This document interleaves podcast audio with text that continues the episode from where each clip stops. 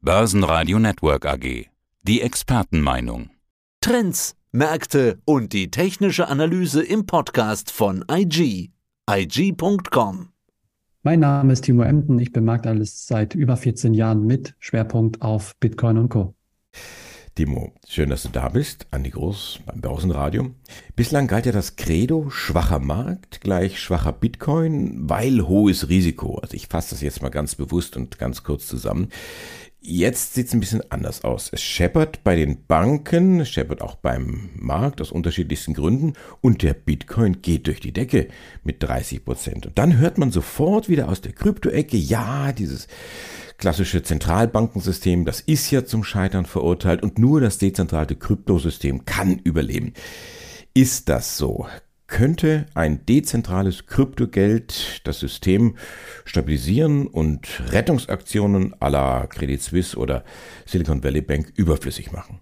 Ich denke, diese Frage ist schon ja sehr, sehr intensiv, sage ich mal. Also diese Frage werde ich heute nicht beantworten können, das schon mal vorweg. Ich denke, es lässt sich auch gar nicht äh, beantworten. Also niemand auf dieser Welt kann diese Frage beantworten, Stand heute. Denn dafür ist das System meiner Meinung nach einfach auch viel zu komplex. Erstens das und zweitens ist der Bitcoin, ja, beziehungsweise Krypto Assets insgesamt, aber hier geht es ja um den Bitcoin ja auch, würde ich sagen, Stand heute eher nicht so reif, da wir natürlich die Problematik, so schon die erste Problematik der hohen Volatilität haben. Also summa summarum, wenn ich diese Frage beantworten würde, dann würde ich eher ein Fragezeichen, also ein Aus Ausrufezeichen da dran setzen. Denn wie eben schon gesagt, eingangs die hohe Volatilität disqualifiziert eben auch den Bitcoin hier als Währung für den gesamten Globus. Aber jetzt könnte man eben diese Theorien aufstellen, wenn der Bitcoin ja als globale Währung fungiert, wird vermutlich auch die Volatilität vermutlich dann eben auch sinken. Aber da setzt man natürlich auch wieder ein Fragezeichen dran. Also ich denke, diese Frage lässt sich Stand heute eher nicht beantworten. Ich würde da aber ganz bewusst ein Fragezeichen dran setzen. Aber wir können uns ja mit den Argumenten auseinandersetzen und auch versuchen,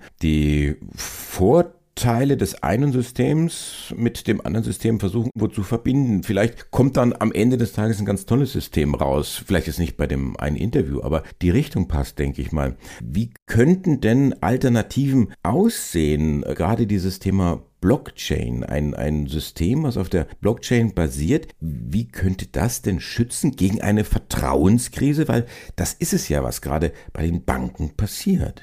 Ja, absolut. Ich denke, da Gut, geht ja auch noch immer so ein bisschen der Schwenk Richtung digitaler Euro, aber man muss sich natürlich auch hier so ein bisschen von der Illusion befreien, dass der digitale Euro ein Pendant zum Bitcoin wird, ganz und gar nicht, wenn es ihn überhaupt gibt. Aber das äh, Konzept dürfte meiner Meinung nach dann auch eher so in die Richtung gehen, dass sich gar nicht viel groß ändert, dass wir dann am Ende tatsächlich einfach nur einen digitalen Schein, sage ich mal, haben, einen digitalen Euro auf dem Wallet, auf dem Smartphone, wo auch immer. Und vor diesem Hintergrund sich ja gar nicht viel ändert, denn die zentrale Instanz bleibt ja dann beispielsweise hier für den Euroraum die EZB. Also die Vorteile aber die ja zumindest die Bitcoin, ich nenne sie mal Fangemeinde, die Bitcoin Pro Menschen die sagen ja gerade, dass diese Dezentralität, die der Bitcoin aufweist, dass die möglicherweise dann davor schützen soll, vor dieser Bankenkrise. Also ergo Stichwort, ich bin meine eigene Bank. Ich glaube, das ist ja so ein bisschen der Tenor, der hier mitschwingt, dass man gar nicht mehr das Vertrauen in die Banken hat, da es ja lediert ist, auch in Zukunft möglicherweise nicht mehr hat, zumindest für die Bitcoin-Gemeinde.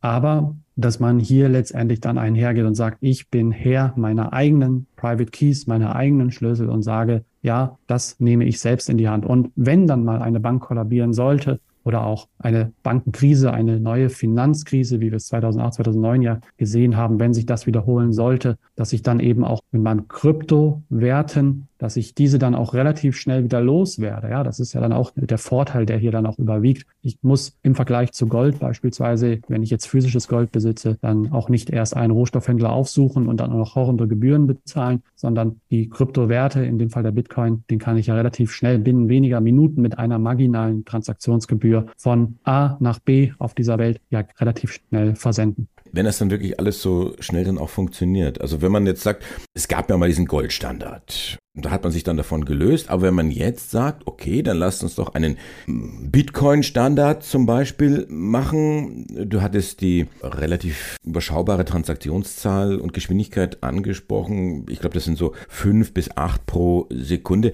Dann geht man ja doch wieder den Weg und sagt, na ja, dann lass uns ein System finden, was auf dieses Bitcoin-Standard dann sich bezieht und damit dann letztendlich auf der Blockchain, also doch wieder Buchgeld. Aber wenn das dann wieder wackelt, dann habe ich eben keine Zentralbank mehr, die dann großartig helfen kann. Absolut. Die Frage, die man sich aber stellen muss, ist, dass wir ja auch Stand heute sehen, diese Turbulenzen im Bankensektor, woher kommen die? Fragezeichen. Ja, sind die hausgemacht? Ich denke, dass die nicht einfach so vom Himmel fallen. Ja, und hier muss man sich ja eher mal die Frage stellen, wie die tatsächlich dann entstanden sind und dass man vielleicht einem System, welches ganz neutral aufgesetzt wird, welches, sage ich mal umgangssprachlich, niemanden gehört, dass man da einfach einen Neuanfang, einen Neustart auch startet. Aber letztendlich ist die Argumentation, dass niemand eingreifen kann, oder im Vergleich zur EZB oder auch Federal Reserve, klar, das sind Notenbanken, das sind Menschen, die dahinter stehen, die können natürlich eingreifen, aber letztendlich aber auch in einem dezentralen System kann theoretisch auch immer noch was verändert werden. Ja, also hier entsteht ja oder hier gilt ja die Meinung der sogenannte Konsens, also ein Mehrheitsmechanismus. Und hier könnte man zumindest das System dann so gestalten,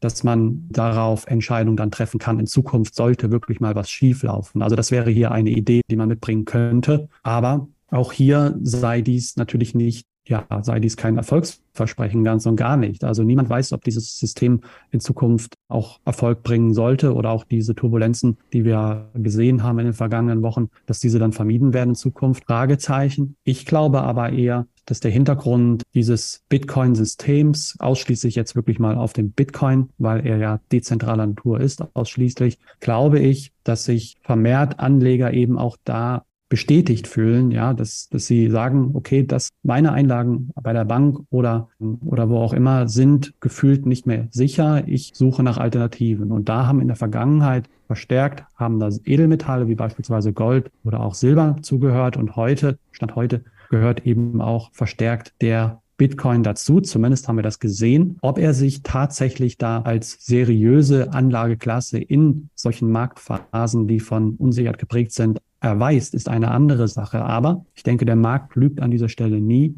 Wir haben es zumindest mit Ausbruch oder mit dem Kollaps der Silicon Valley Bank ja gesehen, dass der Bitcoin gestiegen ist. Jetzt darf man natürlich nicht ausblenden, dass auch das System, das Kryptosystem, Bitcoin und Co.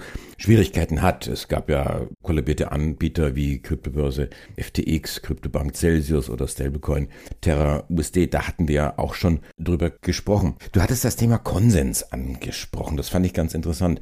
Bist du der Meinung, dass man mit einem System, was so auf dem Konsens basiert, solche Dinge wie eine Corona-Pandemie mit wahnsinnigen Milliardenkosten für Impfstoffe und Ausfall und so weiter und so weiter stemmen kann? Das war ja dann auch irgendwo zu erkennen, dass das ein Vorteil ist von einem zentralen Bankensystem, dass die eben gesagt haben, passt auf, wir brauchen jetzt die Kohle, sonst fliegt uns das ja alles um die Ohren. Theoretisch ja, praktisch würde ich sagen eher nein. Natürlich kann man dann darüber streiten. Es ist ja eine demokratische Abstimmung, könnte das dann in dem Fall sein. Die kann aber eben auch nach hinten losgehen. Es kann dann eben aber auch sein, dass es zu dem Ergebnis kommt, nein, diese Notenbanker Schützenhilfe, wie wir sie ja gesehen haben, im Jahr 2020 insbesondere, 2021 und so weiter, dass diese dann nicht hervorkommt und wir dann in diesem Fall ja keine Unterstützungsleistung, wie beispielsweise hier in der Bundesrepublik Deutschland, dann sehen für finanziell gebeutelte Unternehmen, die ja auch sehr, sehr stark gelitten haben unter der Corona-Pandemie, unter den Auswirkungen. Also das ist natürlich dann ein Risiko, gar keine Frage. Aber darum geht es ja eben auch, dass in dem Fall wie eine, eine demokratische Mehrheitskonsensmechanismus basierende Entscheidung haben, die dann eben über Wohl und Wehe der Menschen entscheidet. Ja, da, darum soll es ja gerade gehen. Es ist natürlich Zukunft, Musik, gar keine Frage, aber ich denke, dass in diesem Fall diese ganze Idee zumindest in einem Pilotprojekt mal umgesetzt werden könnte. Aber zu sagen, der digitale Euro würde diese ganzen Probleme lösen, glaube ich ganz und gar nicht. Man wird hier eher dann versuchen, den digitalen Euro vielleicht mit Hilfe der Blockchain-Technologie, das muss sie noch nicht mal sein, aber vielleicht wird man sich mit Hilfe der Blockchain-Technologie auch so ein bisschen schmücken wollen und dann den digitalen Euro vorantreiben, wo ich auch persönlich durchaus Vorteile sehe. Aber glaube ich, dass möglicherweise die Abschaffung des, des Bargelds auch hier sozialen Sprengstoff durchaus beinhaltet. Du hattest die relativ hohe Volatilität des Bitcoin angesprochen. Wenn jetzt solche Situationen wie heute oder die Corona-Pandemie, die wir angesprochen hatten, oder Krieg oder so weiter. Wenn das jetzt auf ein System treffen würde, wie eben Bitcoin oder ein Blockchain-basiertes System, dann würden sich ja möglicherweise Deflation und Inflation mehr oder weniger hemmungslos abwechseln. Siehst du das nicht? Ja, die würde fehlen, die Regulatorik eines Zentralbanksystems beispielsweise, aber darum geht es ja auch gerade, ja, dass diese Aufgabe ja übernommen wird durch diesen Konsens innerhalb der Bitcoin-Welt oder in dem XY-Coin, wie auch immer. Ich gehe davon aus, Stand heute, dass sich diese Frage eben in der Theorie natürlich immer sehr schön anhört, auch erfolgsversprechend, vielversprechend, aber ich glaube, dass die Praxis durchaus anders aussehen könnte. Und deswegen müsste man tatsächlich beispielsweise ein Projekt, ein, eine Blaupause einfach mal wagen. Aber letztendlich ist es schon richtig, da gehe ich auch bei dir mit, dass diese geldpolitischen Instrumente ad hoc einzugreifen, Stand heute, dass EZB-Präsidentin Christine Lagarde einfach mal sagt, okay, wir erhöhen die Geldmenge, wir senken den Leitzins, wir erhöhen den Leitzins, wie auch immer. Das wird wahrscheinlich so schnell nicht möglich sein in diesem System. Das ist dann schon richtig. Aber ich denke, dass eigentlich der Kerngedanke, die Devise ja auch sein sollte in diesem System, dass diese Probleme eigentlich erst gar nicht kommen. Und dass man hier zumindest diese etwas größeren Bauchschmerzen, die wir heute sehen, beispielsweise in der Bankenwelt oder auch durch Corona, durch den Ukraine-Russland-Konflikt, wie auch immer, dass dieser wirklich massive Inflationstreiber, beispielsweise durch Corona, dass der dann erst gar nicht entsteht, weil dann auch beispielsweise unkonventionelle Maßnahmen getroffen werden, also nicht diese Hilfsmaßnahmen, die wir ja gesehen haben. Und das würde wiederum natürlich auch möglicherweise nochmal andere, ganz, ganz andere Auswirkungen dann soziale Verwerfungen haben, ohne Frage. Also ich denke, zusammengefasst hört sich das immer alles schön und gut an, auch eine dezentrale Währung, dass die erfolgsversprechend ist und so weiter und so fort. Da würde ich bewusst erstmal ein Fragezeichen hintersetzen. Ich glaube, man müsste sich wirklich die Frage stellen, wie vielleicht eine, eine Kombination aus beiden weiterhelfen kann. Auf der einen Seite, auf der anderen Seite kann ich mir eben auch nicht vorstellen, dass die Zentralbanken dieser Welt, und hier betone ich bewusst Zentralbanken, dass diese eben auch gar kein Interesse daran haben, diese Entscheidungsbefugnis in andere Hände zu geben.